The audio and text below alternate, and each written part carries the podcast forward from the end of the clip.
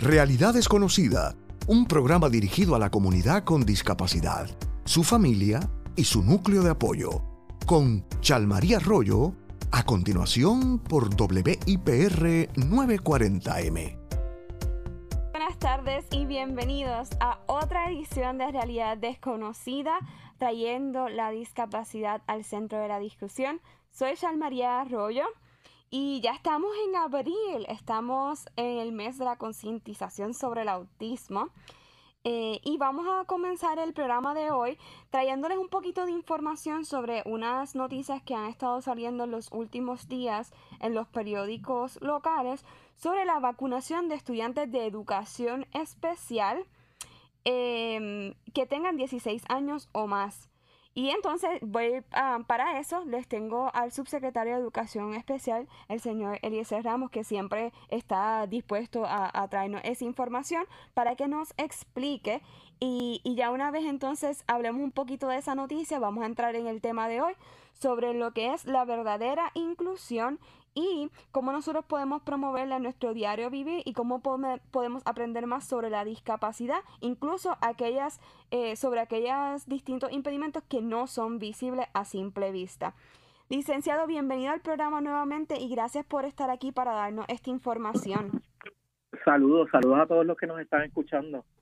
Eh, pues como bien indicaste, sí, comenzamos el proceso de vacunación, eh, sobre todo, ¿verdad?, a nuestros estudiantes menores de edad mayores de 16 años en adelante, ¿verdad? Que es lo permisible según las directrices del CDC hasta el momento.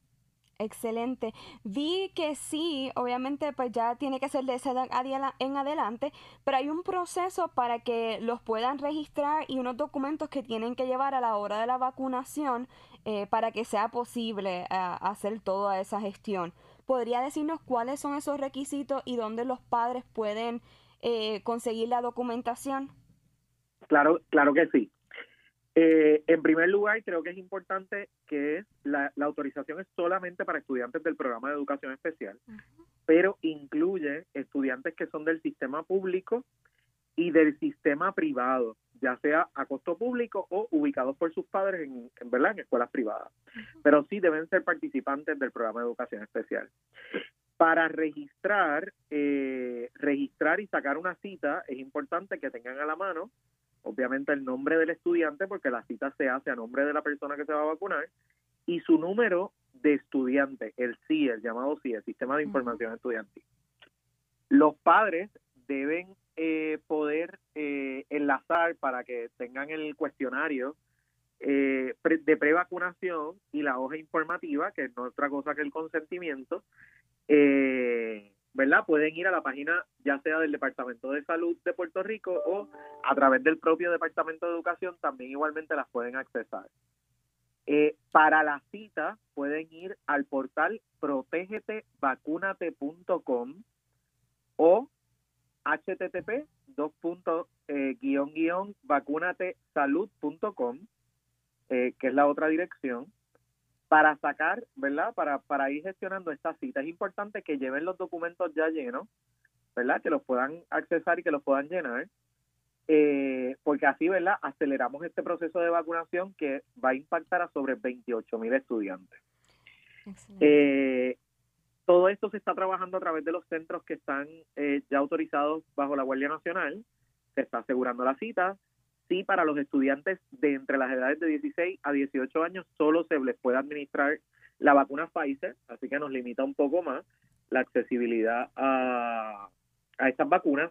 Igualmente, aparte de la hoja de consentimiento para vacunar, el menor de edad debe ir acompañado por uno de sus padres para que autorice, ¿verdad?, en presencia de los funcionarios, la administración de la vacuna. En el caso de Bayamón, Mañana se va a estar haciendo eh, en el centro de, vacunación eh, establecido por el municipio de Bayamón en conjunto con la Oficina Regional Educativa de Bayamón. Todas las escuelas, todos los estudiantes de las escuelas de la región de Bayamón van a estar siendo vacunados en este centro ubicado en el, en el Juan Ramón Lubriel de Bayamón. Estudiantes de Bayamón solo estudiantes de Bayamón en este centro. no tendrían que sacar citas, sino seguir las directrices de sus escuelas. En caso de estudiantes que no puedan ir mañana, o que no recibieron la información a tiempo para poder ir mañana, a partir del viernes pueden estar haciendo su eh, trámite a través del portal protegetevacunate.com, igualmente que el resto de los estudiantes. Recomendaciones, y con ropa cómoda, obviamente sabemos que la están, la están poniendo en el brazo, así que algo que les permita, ¿verdad?, eh, accesar a ese brazo sin mayor problema, eh, llegar 30 minutos antes de la hora indicada o de la cita que le den eh, y llevar sus documentos llenos.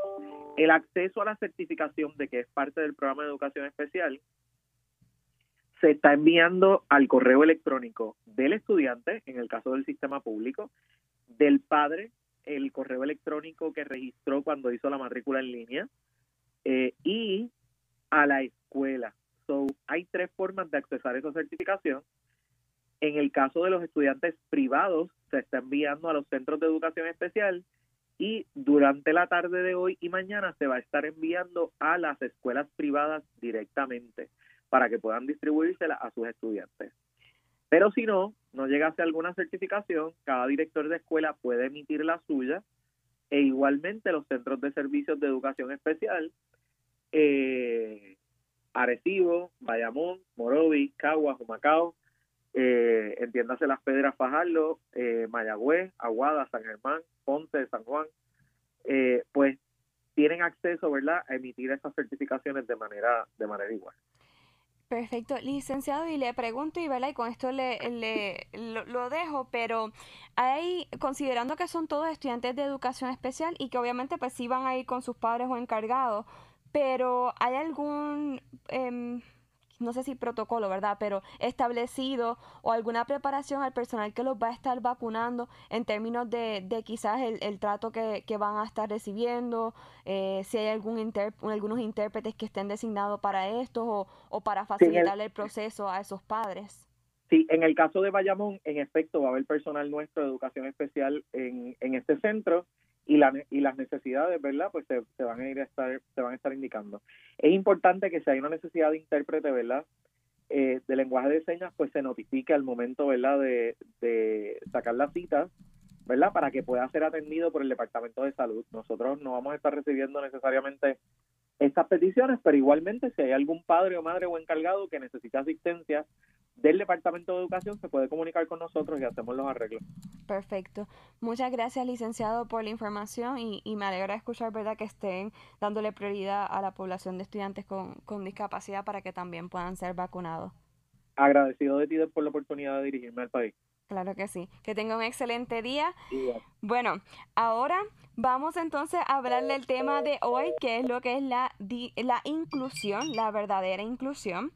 Y quiero que sepan que les compartí un artículo en realidad desconocida en la página de Facebook que apareció, si no me equivoco, fue ayer o el lunes en el Nuevo Día y fue escrito por Enrique Quique Cruz, titulado La hipocresía eh, iluminada con el autismo.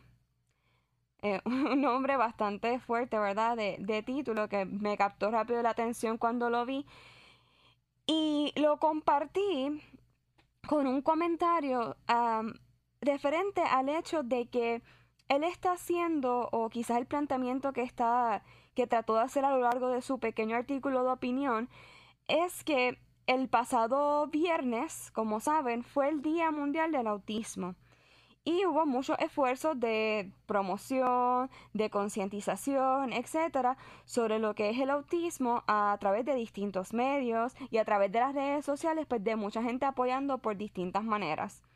Iniciativas como estas también las pudimos ver quizás eh, a finales de marzo cuando la Fundación Puertorriqueña Síndrome Down eh, hizo la campaña de Súmate a la Inclusión, cuando se habló de enfermedades raras. O sea, nosotros sabemos que distintos meses son para, son dedicados o, distintos días a concientizar y a tratar de iniciativas, de hacer iniciativas relativas a alguna condición o algún asunto que amerita que se, que se divulgue esa información y que se logre algún cambio. O sea que realmente no estamos hablando en esta ocasión de que eso sea malo. Lo que él está planteando en el artículo y que nosotros hemos dicho en otras ocasiones es que pues como que mucha gente estuvo hablando del tema, se tomó muchas fotos con sus camisetas, eh, como que se montaron en ese tren de la información, pero, y entre comillas, ¿verdad? Que fue lo que él dice, no hay una ejecución.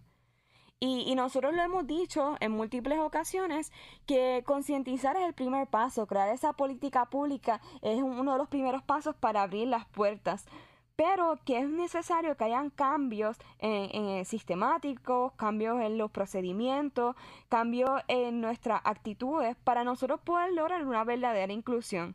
Y al ver este artículo y también ver varios, varias publicaciones en las redes sociales que estaban hablando de eso mismo, padres y personas que han estado compartiendo el hecho de, entender que la verdadera inclusión va más allá, ¿verdad? De, simplemente conocer o, de estar consciente de algo. Ese es el primer paso.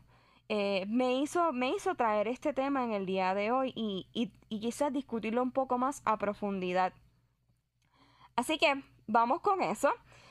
Eh, nosotros, yo les preparé un clip, fue algo, les voy a confesar que bien espontáneo cuando me estaba preparando para el programa, porque se me ocurrió la idea de que yo quería escuchar de personas con impedimentos que yo he conocido, ya sea antes o a través del programa, eh, de su familia, de, su, de, de líderes de esta comunidad, sobre qué ellos piensan que es la inclusión. Así que les preparé este pequeño clip y les voy a pedir que tomen tres minutos, suelten todo lo que están haciendo y lo escuchen para que ustedes vean de primera mano que estas personas que viven día a día con una discapacidad o que día a día luchan para alcanzar la inclusión, entienden qué significa la verdadera inclusión. La inclusión acoge y acepta la diversidad y las diferencias de cada ser humano. Es el promover un buen trato justo y equitativo el incluir a todos en la participación de cualquier conversación, evento, reunión o tarea del diario vivir sin importar sus características físicas o mentales o, sociales y contextos culturales. Es el integrar a cada uno, el realizar adaptaciones y valorando todas las diferentes cualidades de cada uno. Para mí, la verdadera inclusión es tener las mismas oportunidades el resto de la población no tiene ningún beneficio que no tengan los demás. Solamente necesito una total accesibilidad para alcanzar una verdadera inclusión. Educarnos para no juzgar y dar oportunidades. Para mí la verdadera inclusión es cuando todos los seres humanos que habitamos en este espacio llamado planeta Tierra, podamos compartir el espacio de manera equitativa, pero sobre todo los servicios eh, existentes. Inclusión es oportunidades en equidad. La inclusión beneficia a todas las personas sin prejuicio de sus características, sin etiquetar ni excluir. Nos hace parte de... Hay muchas cosas que tenemos que hacer para lograr la verdadera inclusión, pero una de ellas sería que las personas puedan entender que en mi caso como persona ciega mi condición es visual, pero que con algunos ajustes puedo lograr todo lo que desee en la vida, que haya menos burlas, menos peros y sí más apertura, conocimiento y empatía. Si nunca trabajas o te relacionas con alguien que no se parece a ti, no hay mucho que podamos hacer para sentirnos cómodos con otras personas diferentes a nosotros, incluyendo personas que tienen necesidades diferentes y pueden requerir diferentes adaptaciones físicas de las que normalmente nosotros tenemos y nos hacen salir de nuestra zona de confort. Debemos dar la oportunidad de llegar a ser eh, esta situación de la inclusión algo normal para nosotros? Para mí, la verdadera inclusión es lograr un espacio y un mundo en donde las personas diversas sean parte de lo normal y donde se reconozca que la diversidad funcional es parte de la diversidad del mundo. Para mí, llegar a la verdadera inclusión es no tener que esperar para un día en el año en el que empoderemos a las personas con diversidad funcional sino que siempre se reconozcan los derechos de nuestras comunidades y que la gente sepa cómo trabajar con nosotros y lo más importante es que reconozca que somos parte de esta sociedad y que tenemos todo un mundo de posibilidades para aportar y contribuir para que este mundo sea un lugar mejor. Genial, ¿verdad? Y, quiero volver a resaltar, ¿verdad? Esto fue algo espontáneo, literalmente les confieso que fue de ayer para hoy, eh, que, quise hacer esto, que, hice un outreach a todas esas personas que tenía en mis contactos y, y me sorprendió tanto ver lo que ellos me enviaron, o sea, estas respuestas y sobre todo, sí, porque están muy bien, son muy interesantes, pero que ninguno de ellos planificaron lo que iban a decir. Y si ustedes se fijan, ellos utilizaron muchas palabras en común, eso me pareció fascinante. Me utilizaron, apunté algunas, equidad, eh, accesibilidad, eh, el adaptar cosas para poder participar, el hacer parte de, el valorar las diferencias, el tener empatía, no juzgar, el crear muchas oportunidades para entender, aceptar y lograr que la diversidad y la discapacidad sea algo normal, algo parte de nuestra sociedad. Eh, y de verdad que me encantó escuchar de estos de ellos. Ahora vamos a ir una pausa, pero cuando regresemos les voy a estar dando algunas sugerencias de cómo nosotros podemos integrar distintas comportamientos, hábitos, formas de pensar en nuestro diario vivir para ayudar a que logremos esa verdadera inclusión de la que ellos están hablando y de la que, la que hasta yo, ¿verdad? Como persona con discapacidad deseo poder tener en algún momento de mi vida. Así que vamos a la pausa y cuando regresemos comenzamos con eso. Estás escuchando Realidad Desconocida con Chalmaría Arroyo por WIPR 940M, trayendo la discapacidad al centro de la discusión.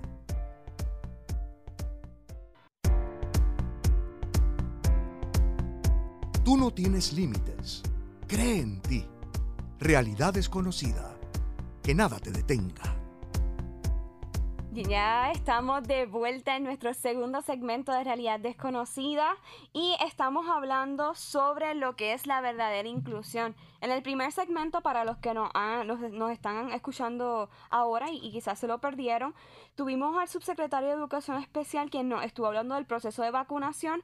Muy importante, ya todos los estudiantes de educación especial de 16 años o más se pueden vacunar tienen que sacar una cita a través del portal del Departamento de Salud y para aquellos que estén en, el, en la región de Bayamón, mañana en el Juan Ramón Lubriel van a estar vacunando todo el día. Eh, su escuela debe, ¿verdad?, haberle facilitado la información sobre cómo será el proceso. Pero ya eso está disponible. Cualquier eh, duda pueden referirse a la noticia que está en realidad desconocida en Facebook y también eh, pueden referirse luego al programa si desean escuchar ese, ese segmento de, de la noticia de, de sobre vacunación. Ahora, antes de irnos a la pausa, les compartí un clip, ¿verdad? Les hice una compilación de respuestas que me enviaron varias personas con impedimentos, de distintos impedimentos de distintas edades, algunos familiares, algunos líderes de la población con, con discapacidad en Puerto Rico. Y ellos no estaban expresando qué es para ellos la inclusión. ¿Verdad? Y, tratamos uno, bien unas palabras en comunes que mencioné justo antes de irnos a la pausa, la, equidad, el, el, crear oportunidades, el crear cosas que sean accesibles, el no juzgar, el tener empatía, eh, que son claves para lograr una verdadera inclusión. Si ustedes se fijan, muchas de las cosas sí son, son cosas físicas o adaptaciones que nosotros podemos trabajar, pero muchas de las cosas realmente son de, de nuestras actitudes y de nuestros comportamientos del día a día. Yo siempre digo que, ¿verdad? Usted no va a ser un experto de un día a otro. Eh, nadie, yo creo, o, quizás no debo decir nadie para no generalizar, pero eh, va a ser raro que usted de un día a otro se vuelva experto en la discapacidad, especialmente si usted no trabaja con esa población durante su diario vivir. Em, así que hay cosas muy específicas que se pueden hacer para uno hacer, promover la accesibilidad, para uno hacer que adaptar materiales, para trabajar con distintos tipos de, de impedimentos. Pero lo que yo les voy a traer hoy son unos puntos, como mencioné anteriormente, que usted puede implementar en su diario vivir. Hábitos, formas de pensar que le van a ayudar a usted a tener una mentalidad un poco más amplia y a promover esa inclusión eh, y hacer que otras personas se sientan incluidas, no importa cuál sea su diferencia. Así que primero, lo que les puedo decir es que tenemos que cultivar una mentalidad más abierta. Y yo creo que esto se puede como aplicar a muchas cosas de nuestra vida y a muchos sectores. Pero lo que me compete a mí ahora mismo, ¿verdad? Es la parte de la discapacidad. Nosotros, yo digo, todo el mundo aquí es diferente. O sea, en nuestro planeta Tierra todos somos diferentes. No hay dos personas que sean iguales, ni siquiera gemelos. Em, y hay veces, pues, que a pesar de nuestras diferencias, quizás hay unas cosas que son como más comunes o que son típicas. Em, yo me estaba, cuando estaba pensando un ejemplo anteriormente, me, me, me puse a pensar hasta en nuestro color de pelo, ¿no? O en el color de piel.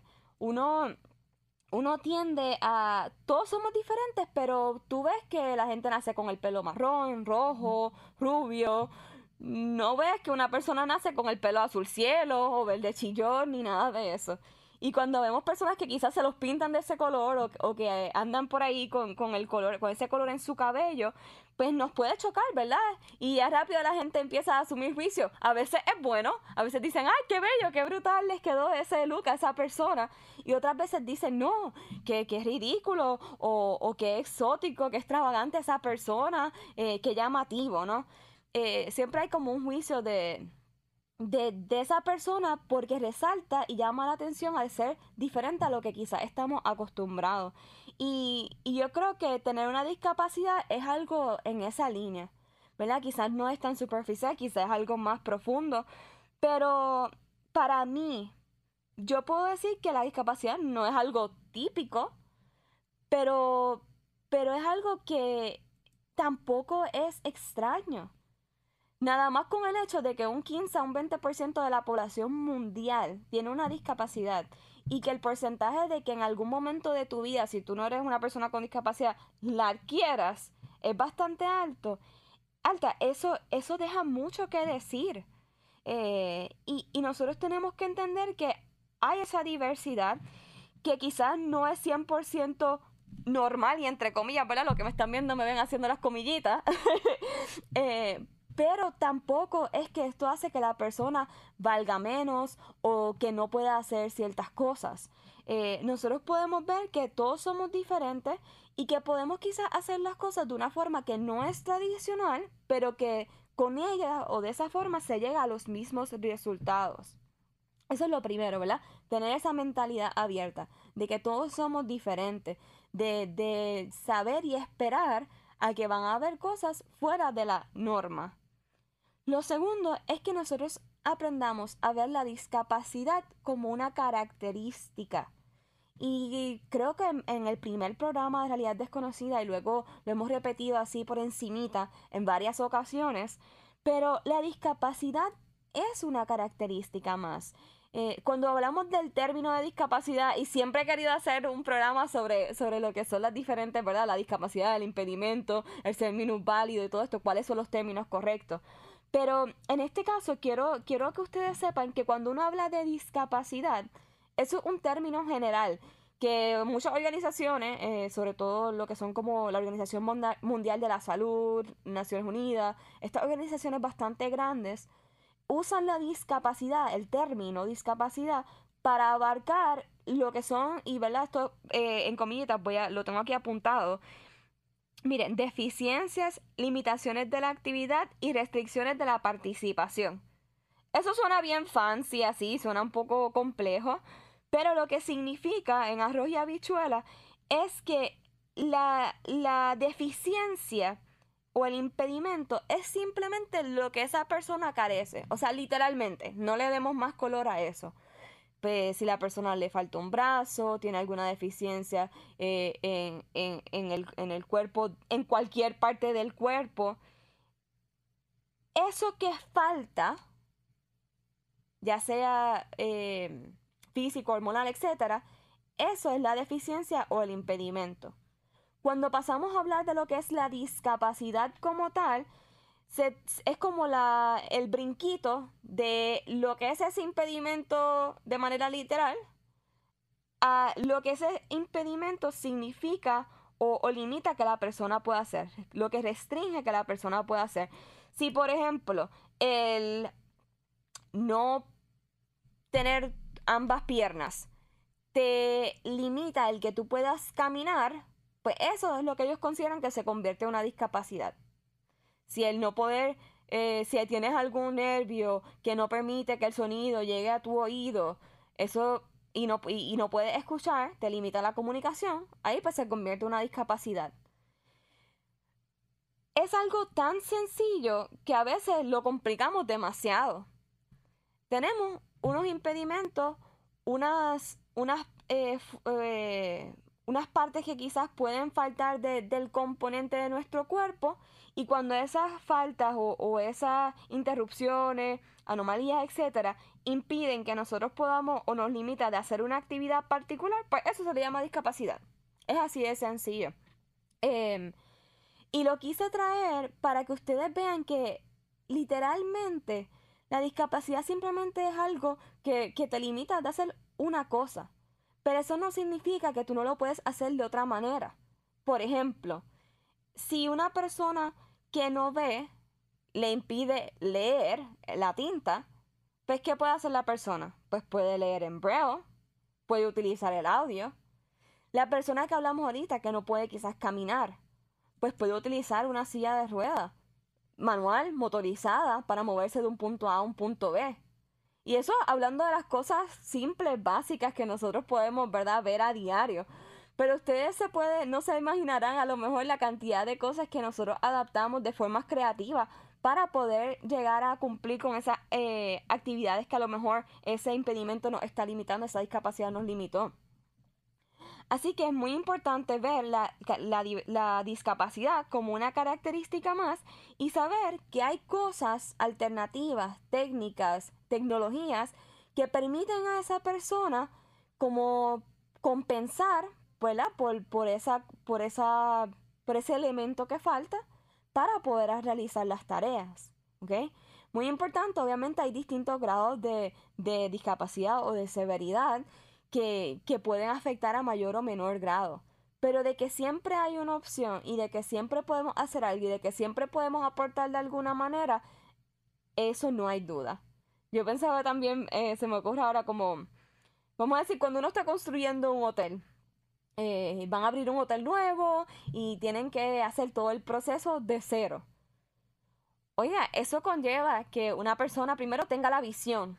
Y para tener la visión uno no requiere de, de, de, nada. Es tu imaginación y lo que tú crees que se puede, que puedes lograr, lo que tú crees que quieres hacer.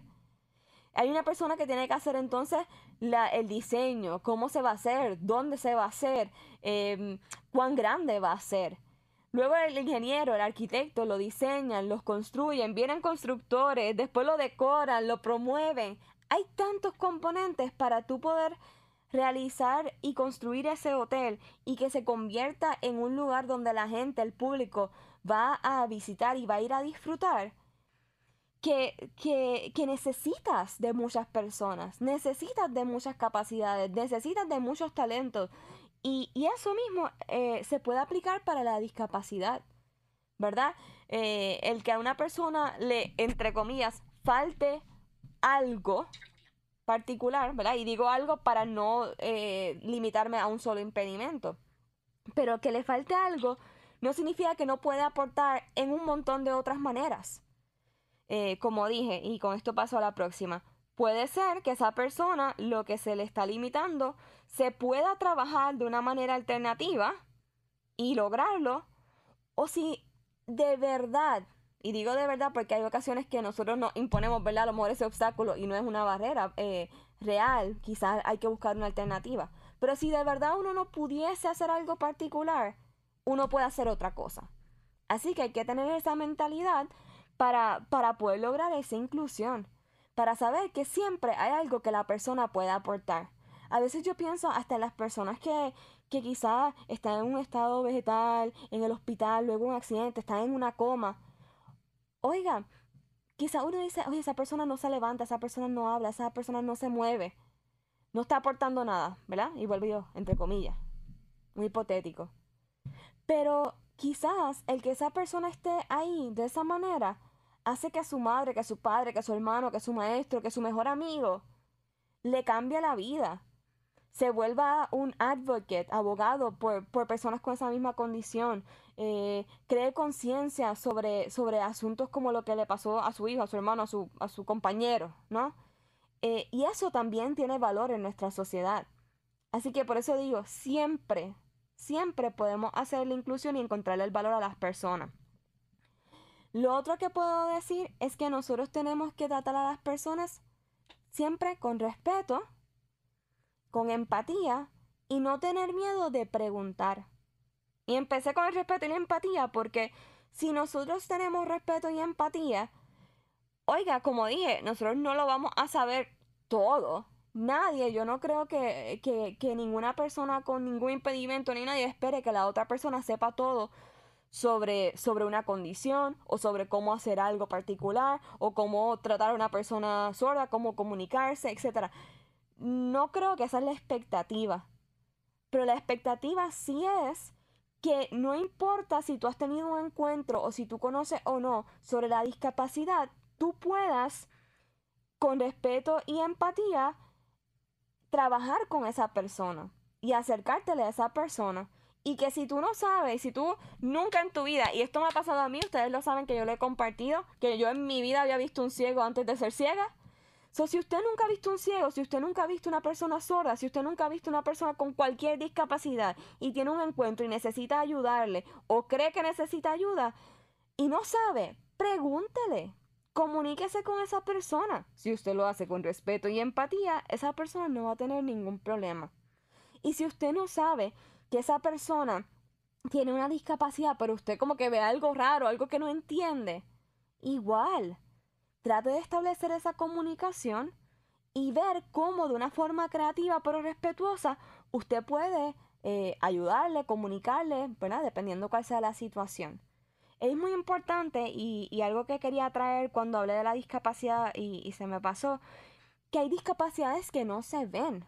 De hecho, yo había apuntado una estadística que, si no me equivoco, el 75% de las discapacidades son discapacidades que no son obvias. ¿Ok? Si, si, y con esto nos referimos a, personas que usted ve por ahí y que no, si la persona no anda con algo que indique o, que se vea eh, su discapacidad, pues vamos a decir algo básico, el bastón para una persona ciega, la silla de rueda, eh, a veces hasta el perro guía, porque puede ser, usted puede confundirlo con una mascota regular. Em, usted a lo mejor no lo va a saber.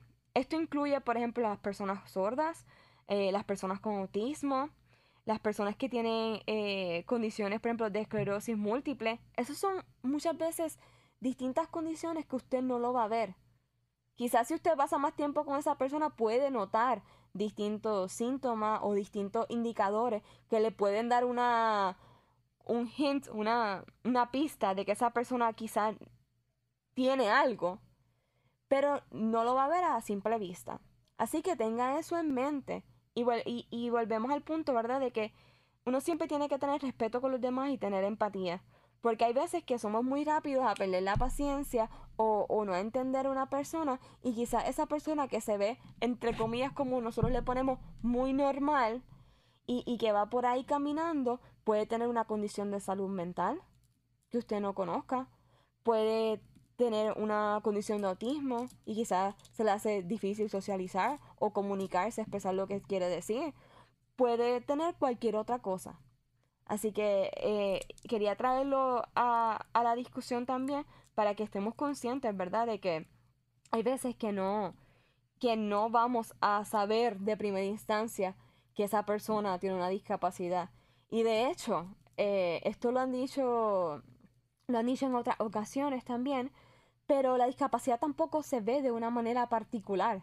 No, hay unas cosas que sí son muy obvias, que físicamente se notan. Pero, como dije, muchas de las discapacidades no se notan. E incluso eh, una persona en silla de ruedas no se tiene que ver en, eh, de una forma particular.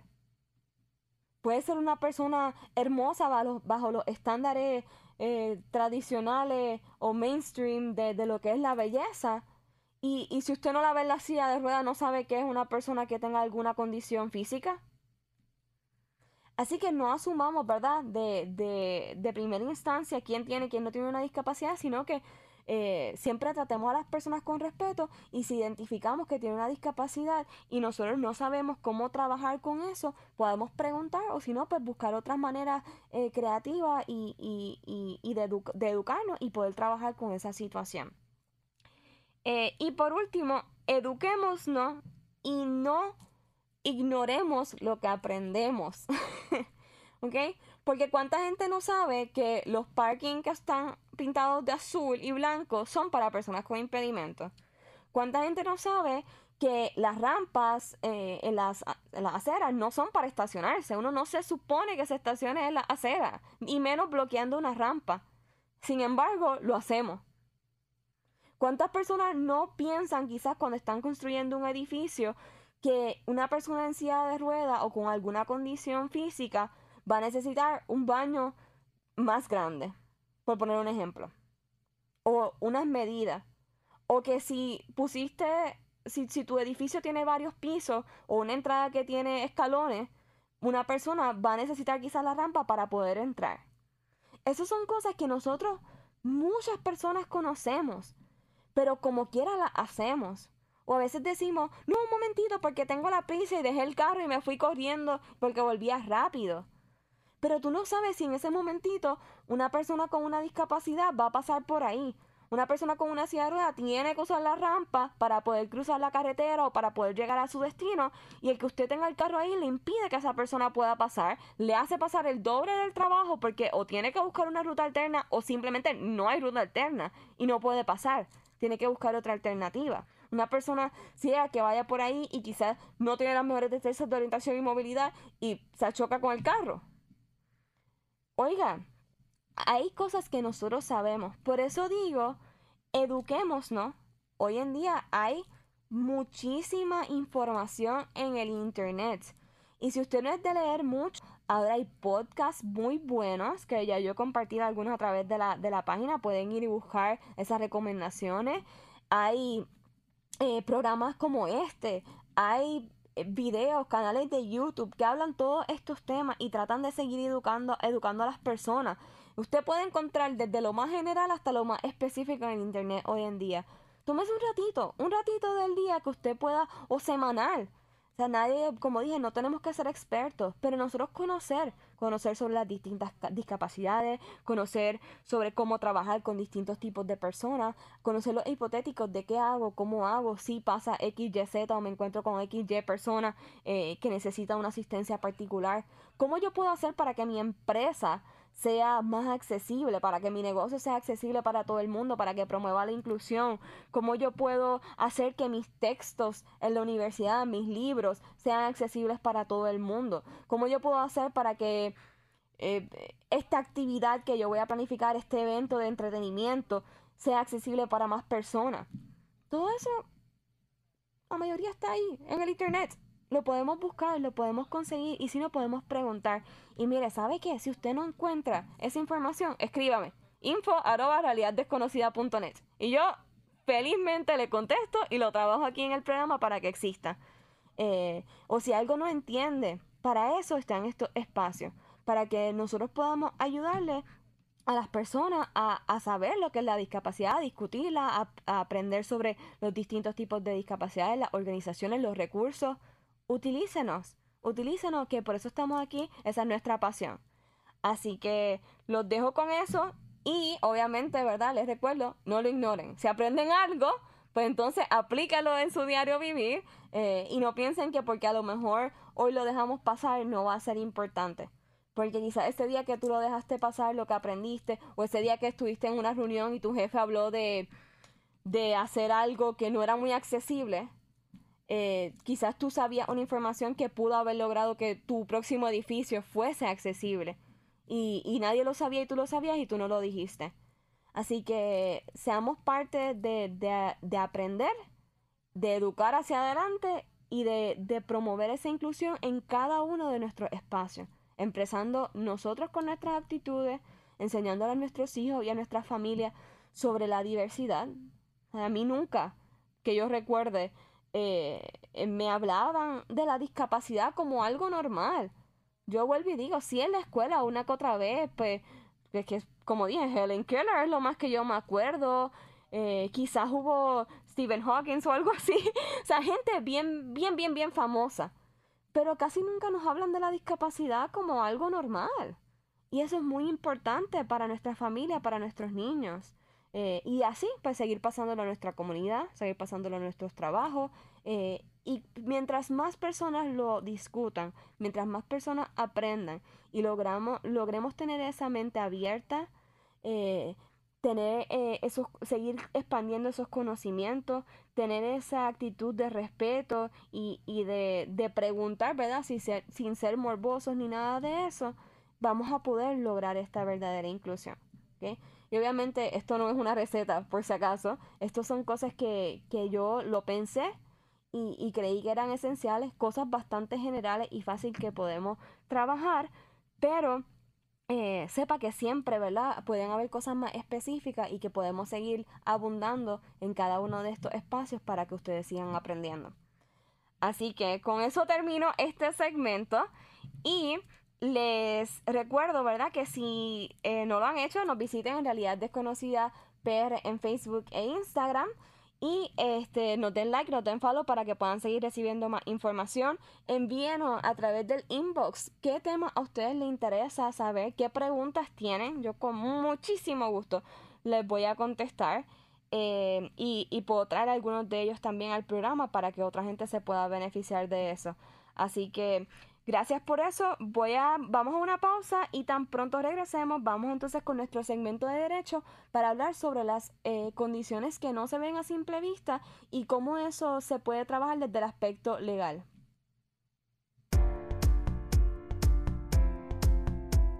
Estás escuchando Realidad Desconocida con Chalmaría Arroyo por WIPR 940M, trayendo la discapacidad al centro de la discusión.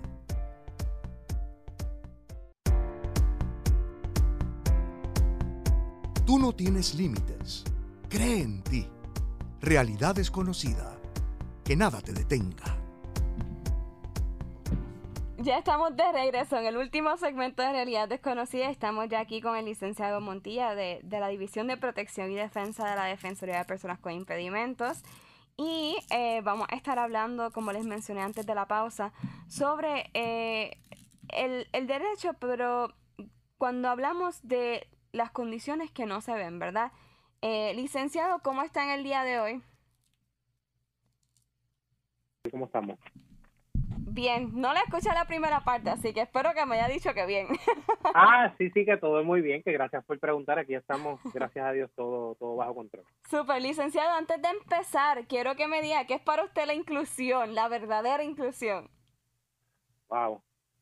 Em, yo creo que la verdadera inclusión parte de ese dicho eh, antiguo que nosotros tenemos de haz el bien sin mirar a quién y, y, creo que parte de ahí porque la inclusión pues precisamente es eh, aceptar que todos tenemos diferencias y aún así eh, somos eh, seres funcionales que debemos todos, ¿verdad?, coexistir en el, en el mismo espacio. Así es que es un poco aceptar que no todos los seres humanos somos iguales, pero de, aunque no seamos iguales, sí tenemos derecho a existir y a existir fuerte, ¿verdad? A ser personas eh, activas dentro de la sociedad. Excelente, muy bien dicho, me encantó.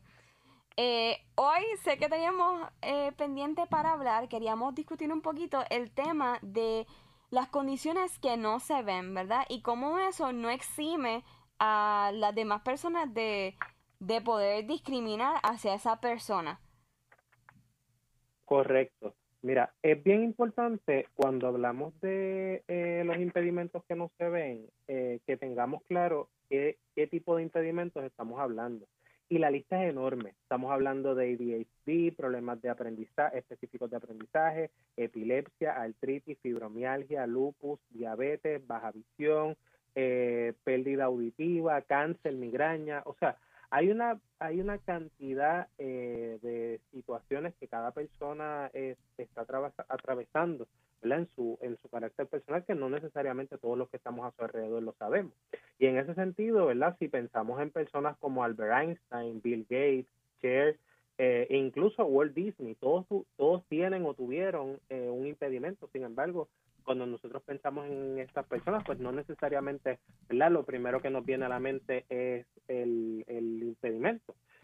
Y cuando hablamos eh, de impedimentos que no se ven, eh, sí, es bien importante, en principio, la educación que, todo, que eh, todos los ciudadanos tenemos. Y la educación me refiero a que estaba, eh, por ejemplo, ¿verdad? leyendo un, un artículo sobre los estacionamientos y hubo una línea que me gustó mucho y que dice, es cierto que es cierto, no todo tipo de impedimento cualifica a una persona a estacionarse en un espacio reservado, pero se considera impedimento, sea visible o no al que lo observa.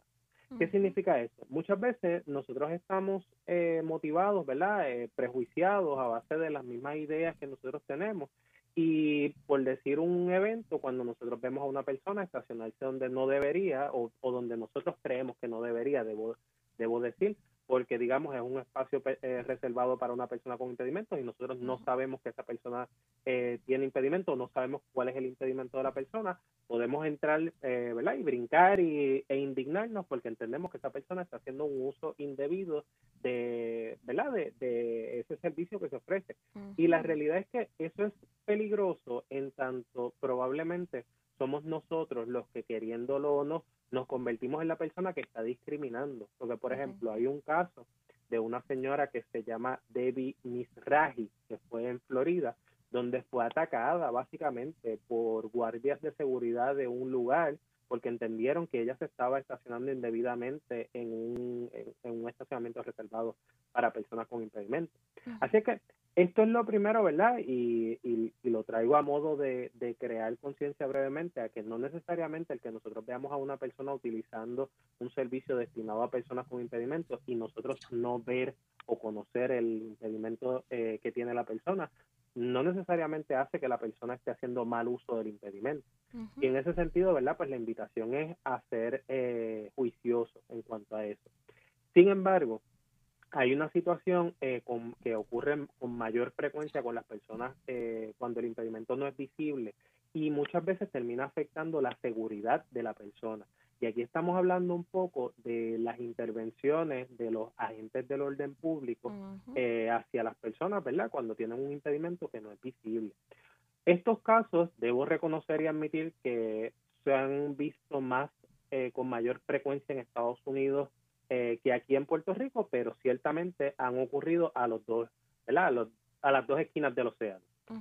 En este sentido, en Estados Unidos, en un momento dado, empieza a crear, eh, a ganar adeptos, a ganar eh, terreno, una estrategia de intervención criminal, que, de intervención, ¿verdad? Eh, policíaca de seguridad, debo decir, que se le conoce como broken window. Es una estrategia en la que vamos a un barrio que sabemos que tiene quizá unos problemas de delitos menores y barremos, o sea, limpiamos todos esos delitos menores. La policía se convierte, ¿verdad?, en ser más, eh, eh, en, ay Dios mío, eh,